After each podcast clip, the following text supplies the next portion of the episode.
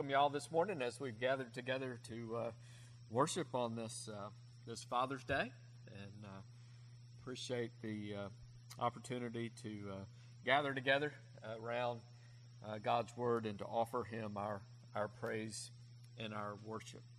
Um, last week I mentioned Robin Williams. Another church, a church of another religious volunteer, has come up with the $400 and some extra to buy him some clothes, and so uh, that that need has been been taken care of by by others. And uh, um, appreciate y'all praying for Rachel today. She's not feeling well. So I invite you to our call to worship this morning, Psalm 19. The 19th Psalm will call us to worship this day.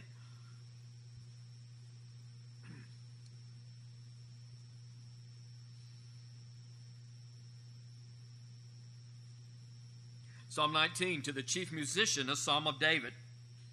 The heavens declare the glory of God, and the firmament shows his handiwork. Day unto day utter speech, and night unto night reveals knowledge.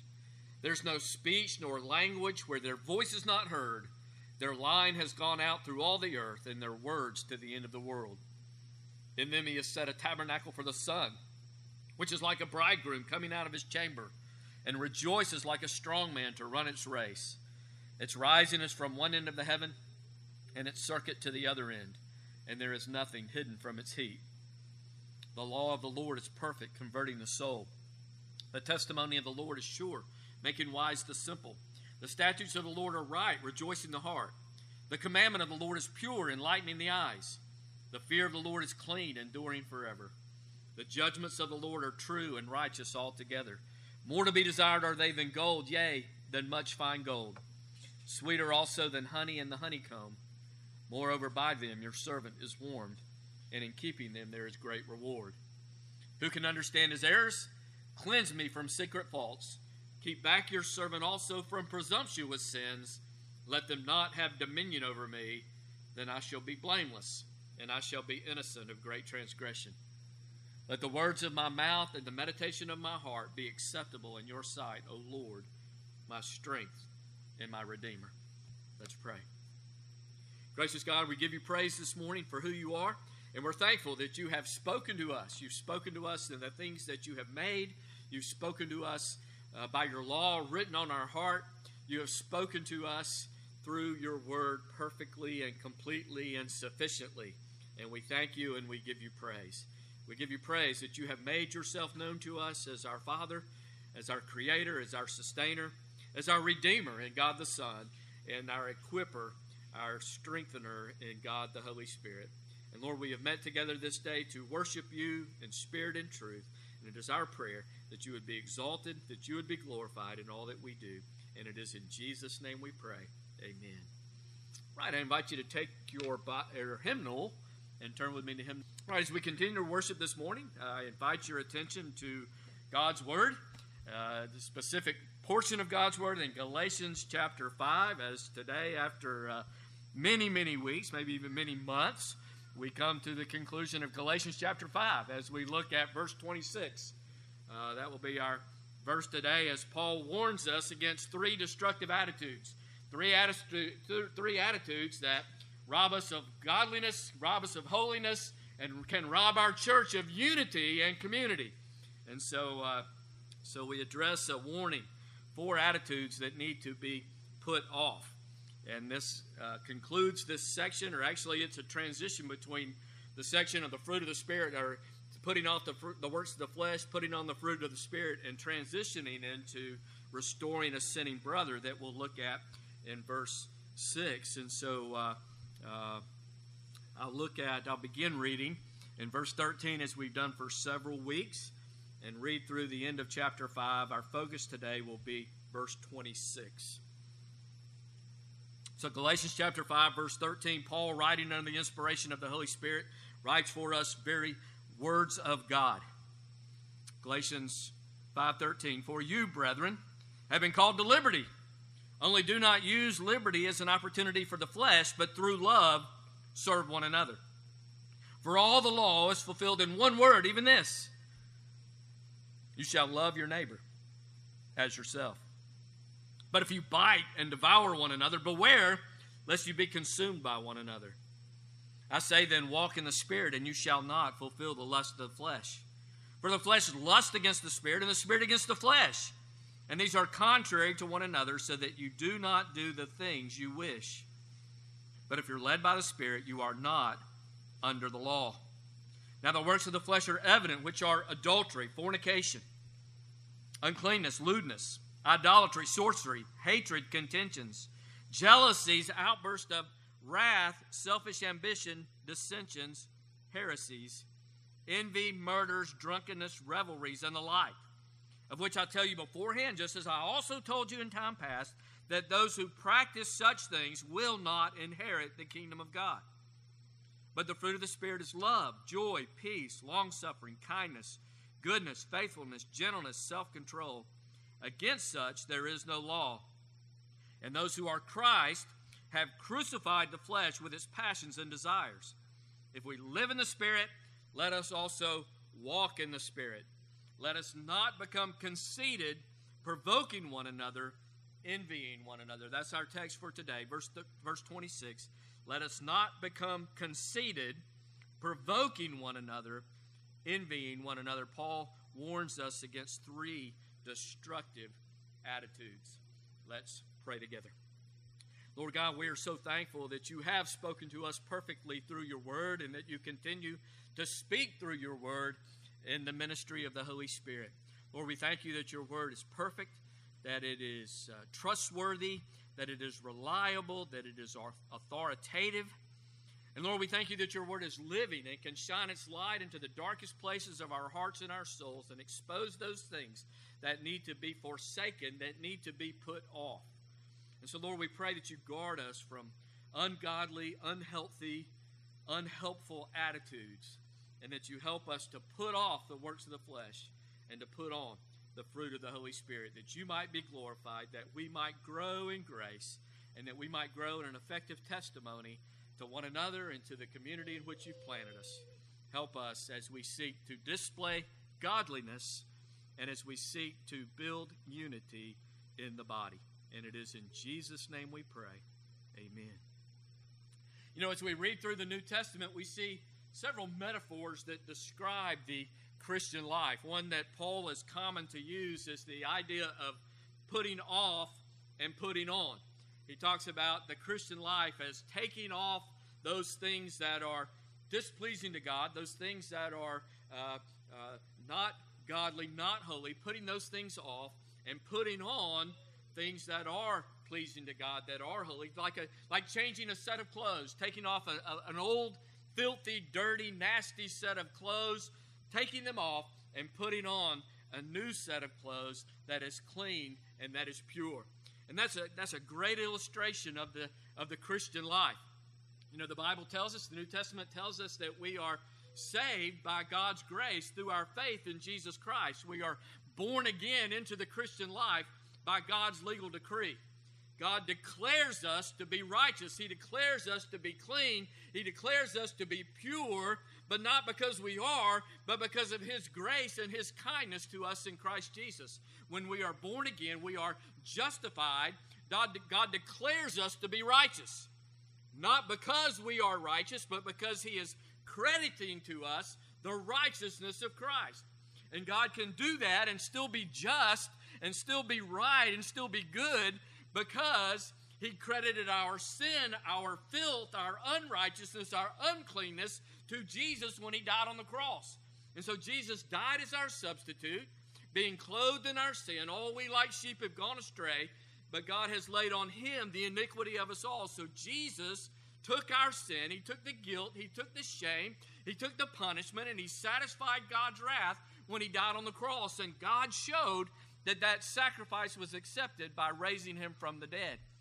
And now, God, when a sinner repents of sin, is regenerated by the Holy Spirit, turns from his sin and puts his trust in Jesus Christ and in him alone, God credits the righteousness of Christ to that sinner. And so, when God looks at those who have been born again, who have trusted in Christ, he does not see their filth, their filthy rags, their dirty clothes. He clothes them in the righteousness of Christ. We're saved by grace through faith. in Jesus Christ.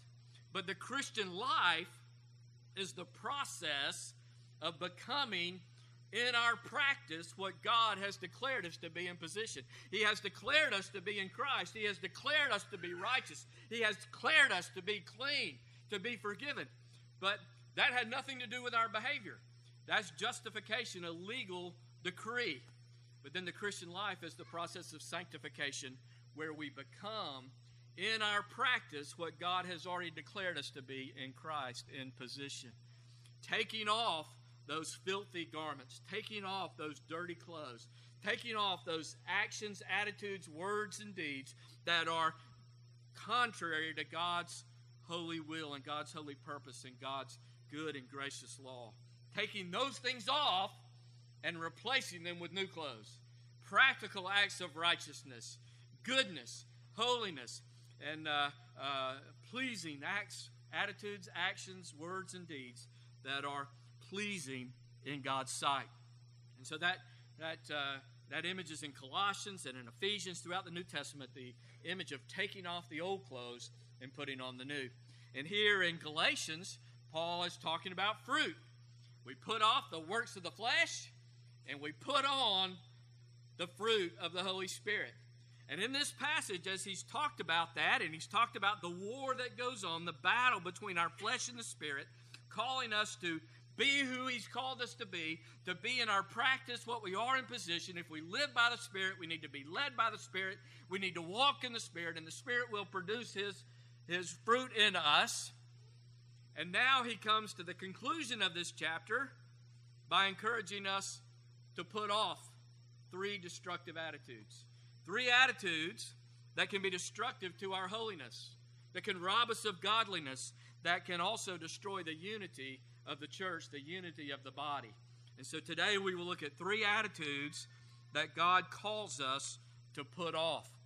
Three things that need to be put away and replaced with the fruit of the Holy Spirit. And so, uh, so let's look at verse 26. We'll see three attitudes that God wants us to put off.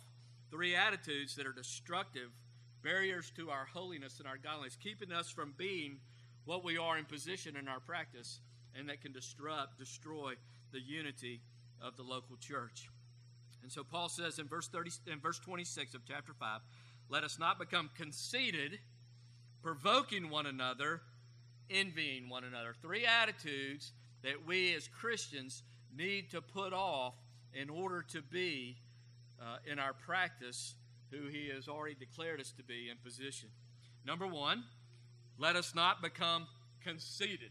Let us not become conceited. And this word, this is actually the only time that this word appears in the New Testament. And it's actually a compound word in the original language. It uh, compounds the word vain or empty and glory.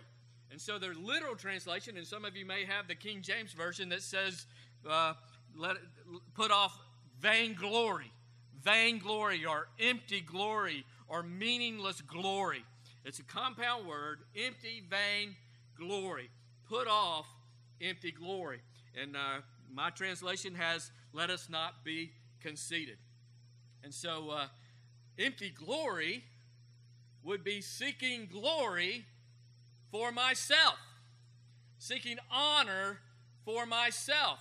If I seek glory and honor and praise for myself, that is empty, that is vain, that means nothing, and in fact, it is destructive uh, for my holiness and my godliness. It's an attitude that I need to put away, and it's destructive to unity in the body of Christ. If everybody in the body of Christ is seeking their own glory, their own honor, their own position, then that will disrupt the unity of the church, the unity of the body of Christ. And that's what's going on in Galatia.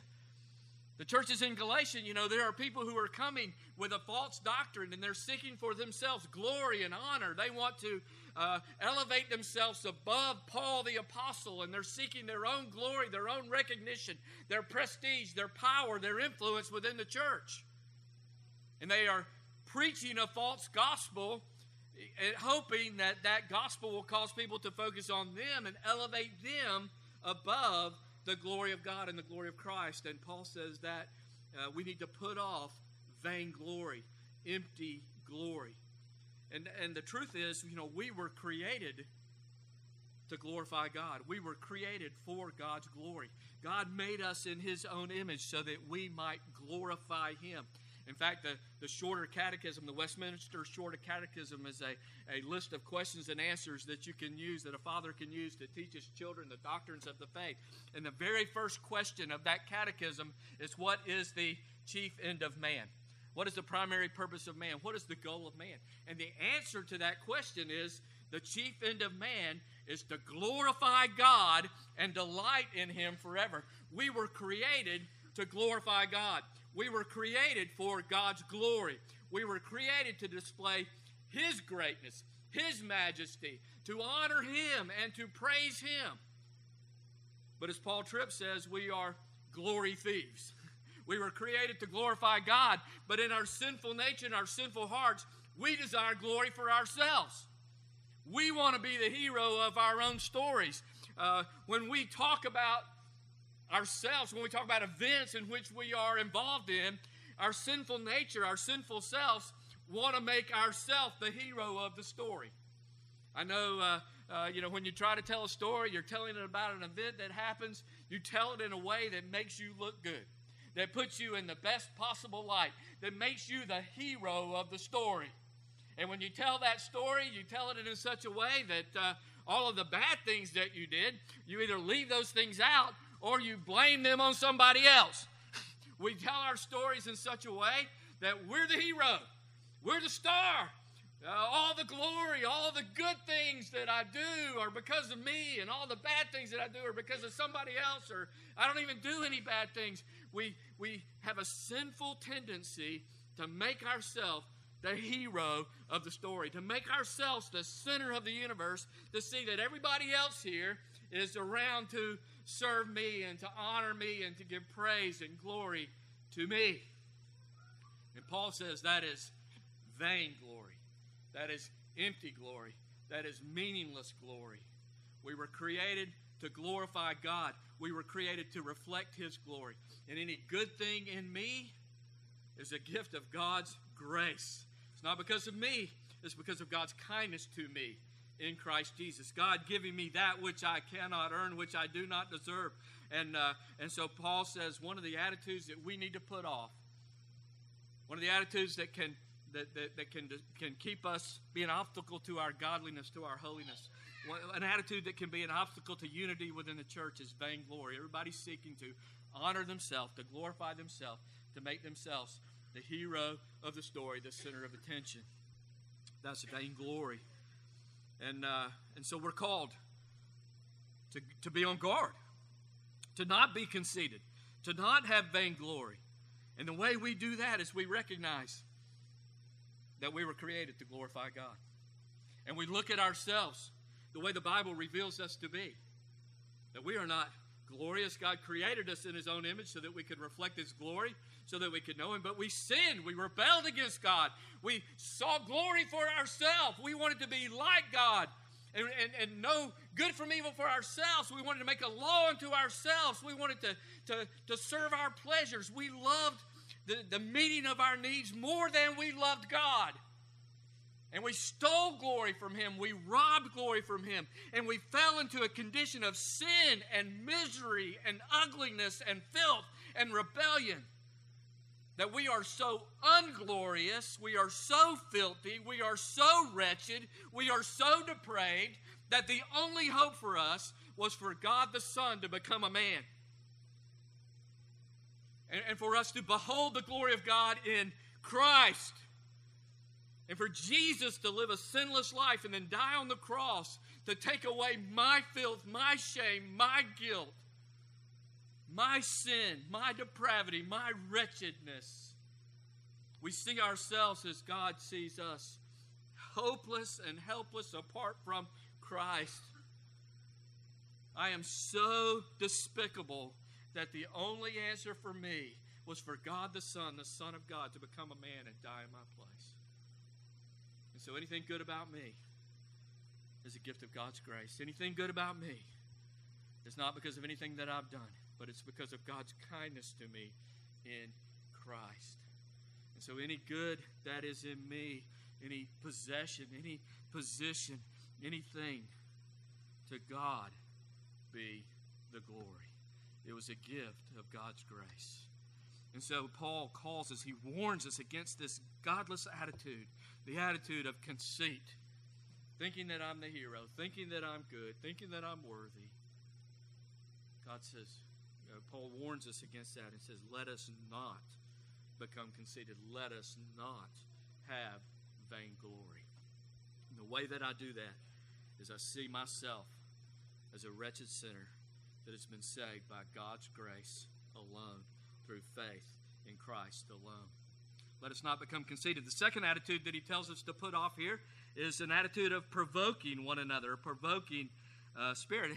It's interesting. This, this is the only time that this word appears in the New Testament, too. Here, two, two words, two attitudes that were warned against, but it's the only time that these two exact words uh, appear in the New Testament. The first, vainglory, combination of empty glory, and this word, provoking, means to call out. And, and, y'all know what that means. You know, if somebody does something wrong or somebody offends you, what do you do? You call them out. Let's go outside. Let's take this outside. You're calling them, you're challenging them to a fight. So, this word means to challenge somebody to fight. You're provoking them to a battle. You're calling them out. Meet me outside, and we will settle this with a fight. We'll put on the gloves, we'll go at it, and the last man standing, well, he's the man that was right. He's the man that is good. And that's what this word means to provoke one another, to, to, to be looking for a fight. And so Paul warns us against this attitude, the attitude of, uh, of, of, of, provoking, provoking one another uh, to fight. Now, the scripture we're going to see next week, we are to provoke one another to love and good works. We are to provoke one another to repentance. And we'll see that in chapter 6, and we see that in uh, uh, Hebrews chapter 10. One of the reasons we're supposed to gather together is so that we might stir up, we might provoke one another to good works. But this word speaks of calling someone out to fight, challenging them to do battle. And this word, this attitude comes from a recognition, a, a focus more on my rights than my duty. My rights more than my duty to love one another. And so, uh, this attitude is somebody always walking around looking for a fight, always looking around for someone to call out always looking around for somebody to, to do something wrong, to say something wrong, to violate my rights, to cross a line so that I might call them outside, so that we might do battle, that we might fight over this. And Paul warns us against this attitude, warns us against being somebody who is always looking for a fight, always ready to do battle, focused on my rights, and if somebody violates my rights, my right to self defense or my right to win the fight is more important than my duty to love one another. And what does Paul say up front? He says, uh, uh, The fulfilled in one word, even this you shall love your neighbor as yourself. If I love my neighbor as myself, I'm not always looking for a fight. I'm not looking for somebody to provoke, I'm not looking for somebody to call out. Instead, I see my duty to love my brother to love my sister, to love those in the church. I'm not looking for a fight, but I'm looking for peace. I'm looking for unity. Now, there are some things that must be called out. And in the whole book of Galatians is God, is Paul calling out, God calling out through the pen of Paul, the false teachers, those who have come uh, uh, teaching a false gospel. The gospel's at stake. And, and so Paul has to call them out, call them to a fight, expose the truth, defeat the error. There are times that we must fight. There are things for which we must contend. There are things that we must provoke. There are things that must be called out and exposed and taken on. You remember Peter, when Peter was not straightforward with the gospel, Paul confronted him to his face in Galatians. He describes it in Galatians. So there are some things for which we must fight. We must always be ready to contend for the faith once we're all delivered to the saints. We must be re- ready to fight for the truth. Uh, the truth is a hill on which we, we are willing to die. And so there are some things that must be provoked. There are some things that must be called out. There are some things for which we must contend. But we are not going around looking for a fight looking to pick a fight, looking for every single infraction, every single little trespass, every single little violation of my perceived rights, every, every single person trying to uh, uh, steal glory from me or rob me from glory, and call them out to glorify myself, to exalt myself by winning the fight, by winning the battle. And a provoking spirit comes from more focus on my rights than on my duty, my obligation, my responsibility to love my neighbor. And the writer of Proverbs tells us that the discretion of a man makes him slow to anger, and his glory is to overlook a transgression. And so, if I'm looking for glory, one way that I can uh, have glory that's not empty is to overlook a transgression. Not be looking for a fight, but to, to, to overlook and to show God's glory and God's grace and God's kindness and God's long suffering. All these things that we talked about in the fruit of the Holy Spirit. Instead of provoking, I'm gentle. And I see that it is glorious to overlook a transgression. By overlooking transgressions, I, I'm more like God. Not looking for a fight, but being gentle and gracious. And Peter says a very similar thing in 1 Peter chapter 4, verse 8. Peter says, above all things, have fervent love for one another. For love covers a multitude of sins. And so Paul cautions us against having a provoking attitude, a provoking spirit, always looking for a fight. Walking around just waiting for somebody to step out of line so I can challenge them just waiting for someone to, to, to, to trespass so that I might call them out. Just waiting for somebody to, to say something wrong, to do something wrong, so that I might, might, might challenge them to a fight, challenge them to a debate, challenge them to a war, to an argument. Paul says that uh, we need to be gentle that yes, there are some things for which we must fight, but even when we must fight, and we'll see this next week, we do that in a spirit of gentleness, recognizing our own weakness, our own frailty, our own propensity to sin, our own vulnerability to temptation. And so, even when we must fight and we must take a stand, we do it in a spirit of gentleness, recognizing our own weakness, do it in meekness. But even more than that, we're just not going around looking for a fight. Not just waiting for somebody to, to, to, to misphrase or to misspeak or to misstep so that we can destroy them. Don't focus on your rights. Focus on your duty to love your brother.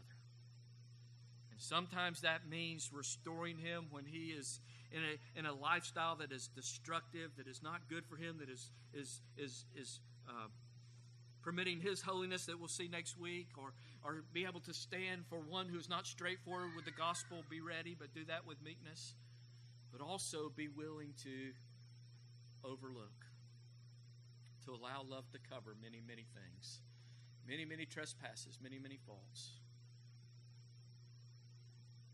Have a fervent love for one another for love covers a multitude of sins. A wise man's discretion makes him slow to anger, and it's glorious to overlook a transgression. Don't always be looking for a fight. Don't be focused on your rights, but be focused on your duty to love your brother, to love your neighbor as you love yourself. And so Paul calls us not to be conceited, not to have vainglory, not to seek glory for ourselves. And he also tells us not to always be looking for a fight. And then, third, the third attitude he warns us against is the attitude of envy. Now, Vainglory and provoking only occurs once in the New Testament. Envy occurs a lot. it occurs a lot in the Bible. And uh, in fact, it's right up there in verse 21. It's a fruit of the flesh. It's a work of the flesh. Envy. And when we talked about the work of the flesh, we talked about envy and jealousy and the distinction. Sometimes we use those words synonymously or interchangeably, but there is a distinction between envy and jealousy. Jealousy is wanting to protect something that belongs to me. Jealousy means I've got something and I want to keep it from you. I want to keep you from having it. Jealousy is something that I have, that I want to keep, that I want to preserve.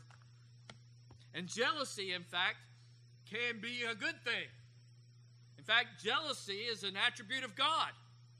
God, our Father, loves His children, and He wants to protect His children. He wants to he wants to provide for his children. He wants to protect them and preserve them and keep them to himself. And he will not tolerate any rival. He will not tolerate anyone who comes and tries to take his children from him or do harm to his children. That is a godly jealousy. That is a godly characteristic, a godly attribute. He sees the church as his bride, the people as his bride, and he jealously holds tight to her and will not tolerate any other lovers, any other rivals.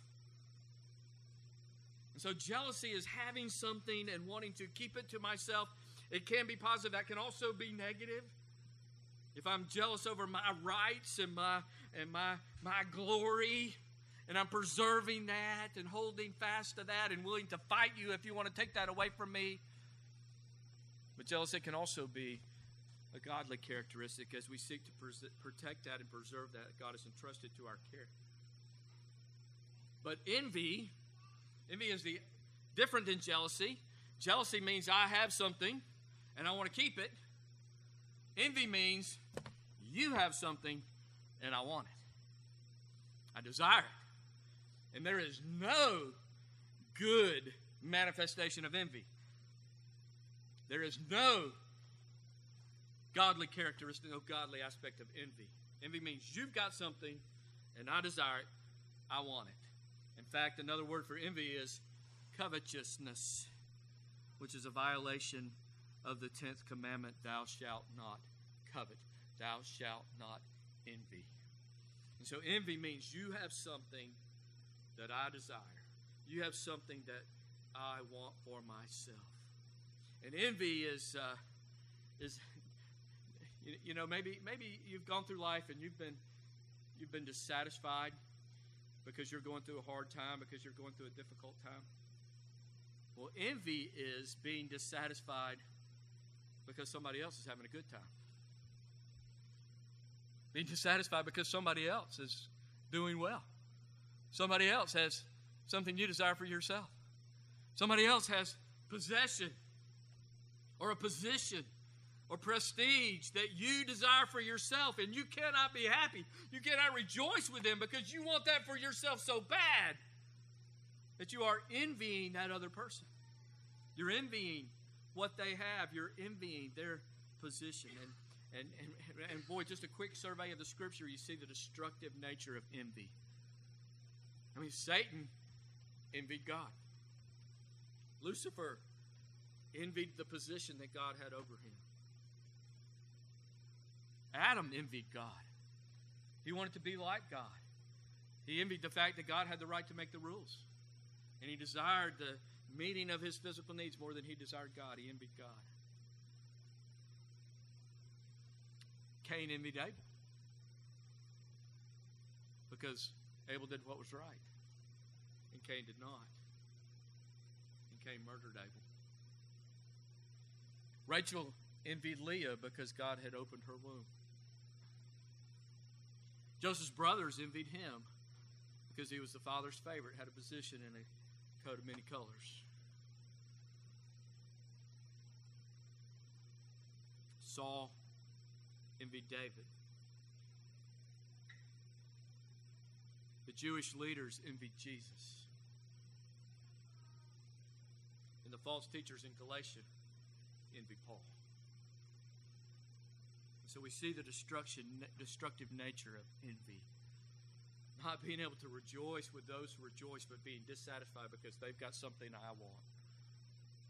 Can't be happy for them because all I can see is I don't have what they have. I envy their possession. I can envy their position, their prestige, their fruitfulness, how God has chosen to bless their ministry as opposed to mine.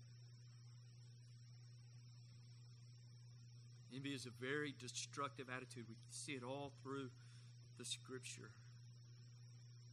God's word is honest, it shows us our propensity to envy to be dissatisfied because somebody else is doing well. Somebody else is doing doing good. Someone else is being fruitful. Someone else is being productive. Someone else has something that I want for myself. And that envy, no, no possible way to frame that as good in any way.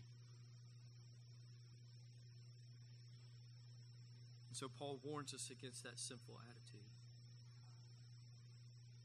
So, what's the remedy for envy? Well, the remedy for envy is first and foremost to be satisfied and content with what God has given to me. Envy is blasphemy against God because it's a dissatisfaction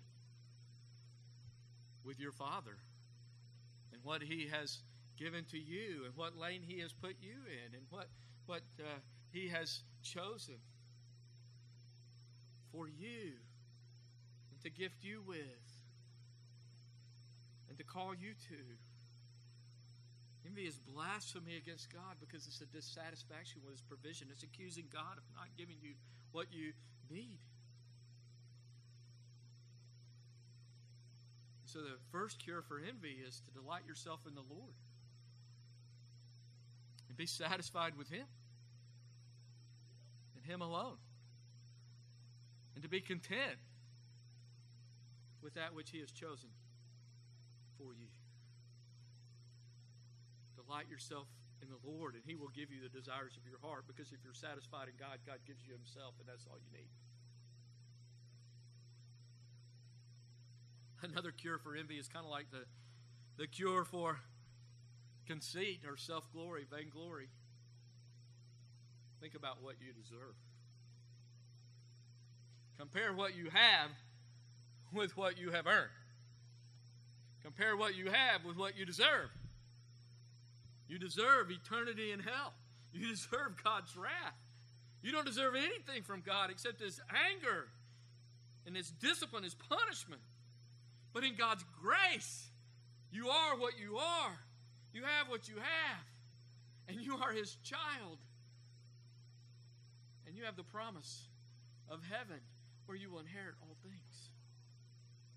So when you're tempted to envy your brother, think about what you deserve. Compare what you have with what you deserve. And find satisfaction in Christ alone, in His grace, in His goodness, in His kindness.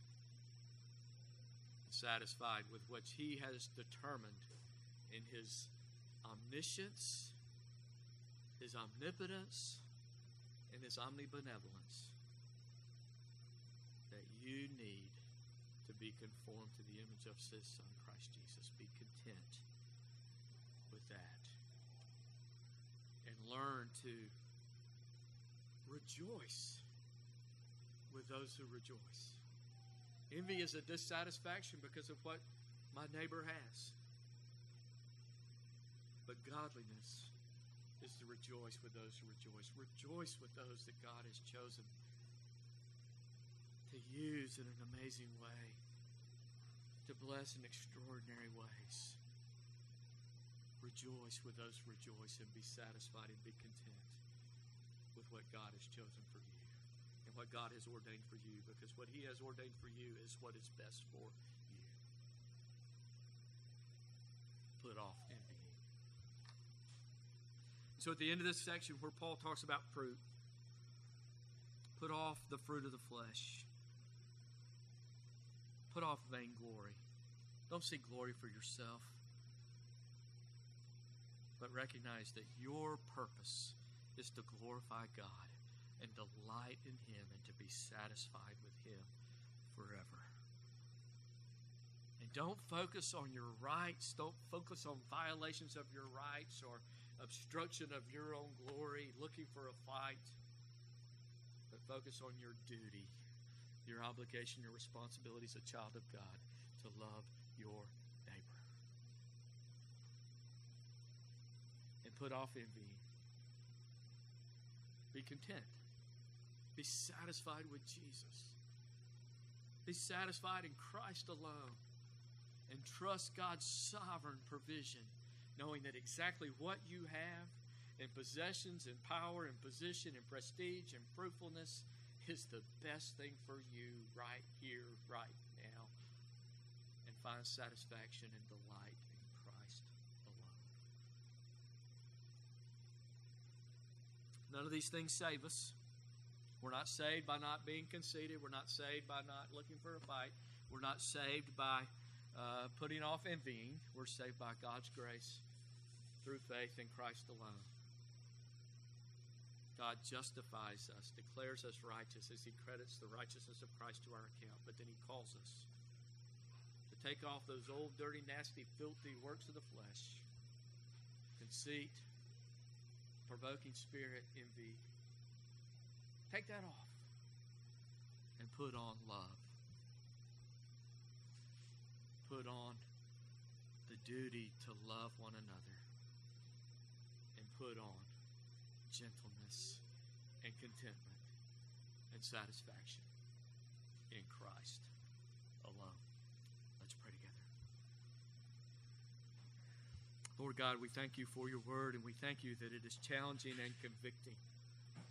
And Lord, we thank you that as we come to your word, we are reminded how much we need Jesus, how much we need your grace.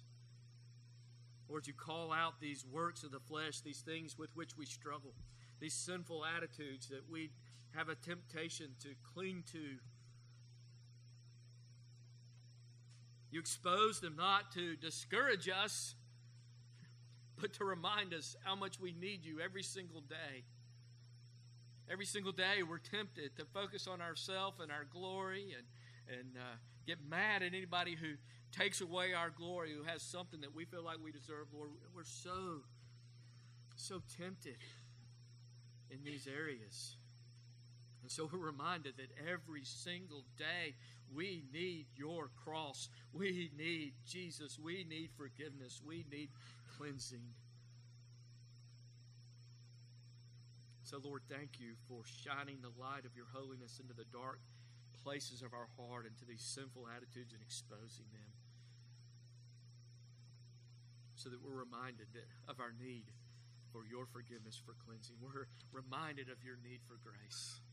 And Lord, we see how amazing your grace is as, as you expose these dark spots in our soul, these dark spots in our, our heart, Lord, and we recognize that we're unworthy. And we see the depth of your grace that you loved sinners and that you your amazing grace saves a wretch like me. And Lord, we thank you that you Show us these things so that we not, might be reminded of our need to be led by the Spirit, to walk in the Spirit, to put to death the deeds of the flesh, and to work with the Holy Spirit to produce His fruit in us. Lord, help us to live for your glory with a spirit of gentleness and meekness and with satisfaction in all that you are for us, to us, and in us. In Christ Jesus our Lord, in whose name we pray. Amen. All right, I'm going to invite you to take out your hymnals and turn with me to hymn. Grace to you and peace from God the Father and our Lord Jesus Christ, who gave Himself for our sins, that He might deliver us from this present evil age according to the will of our God and Father, to whom be glory forever and ever. Amen.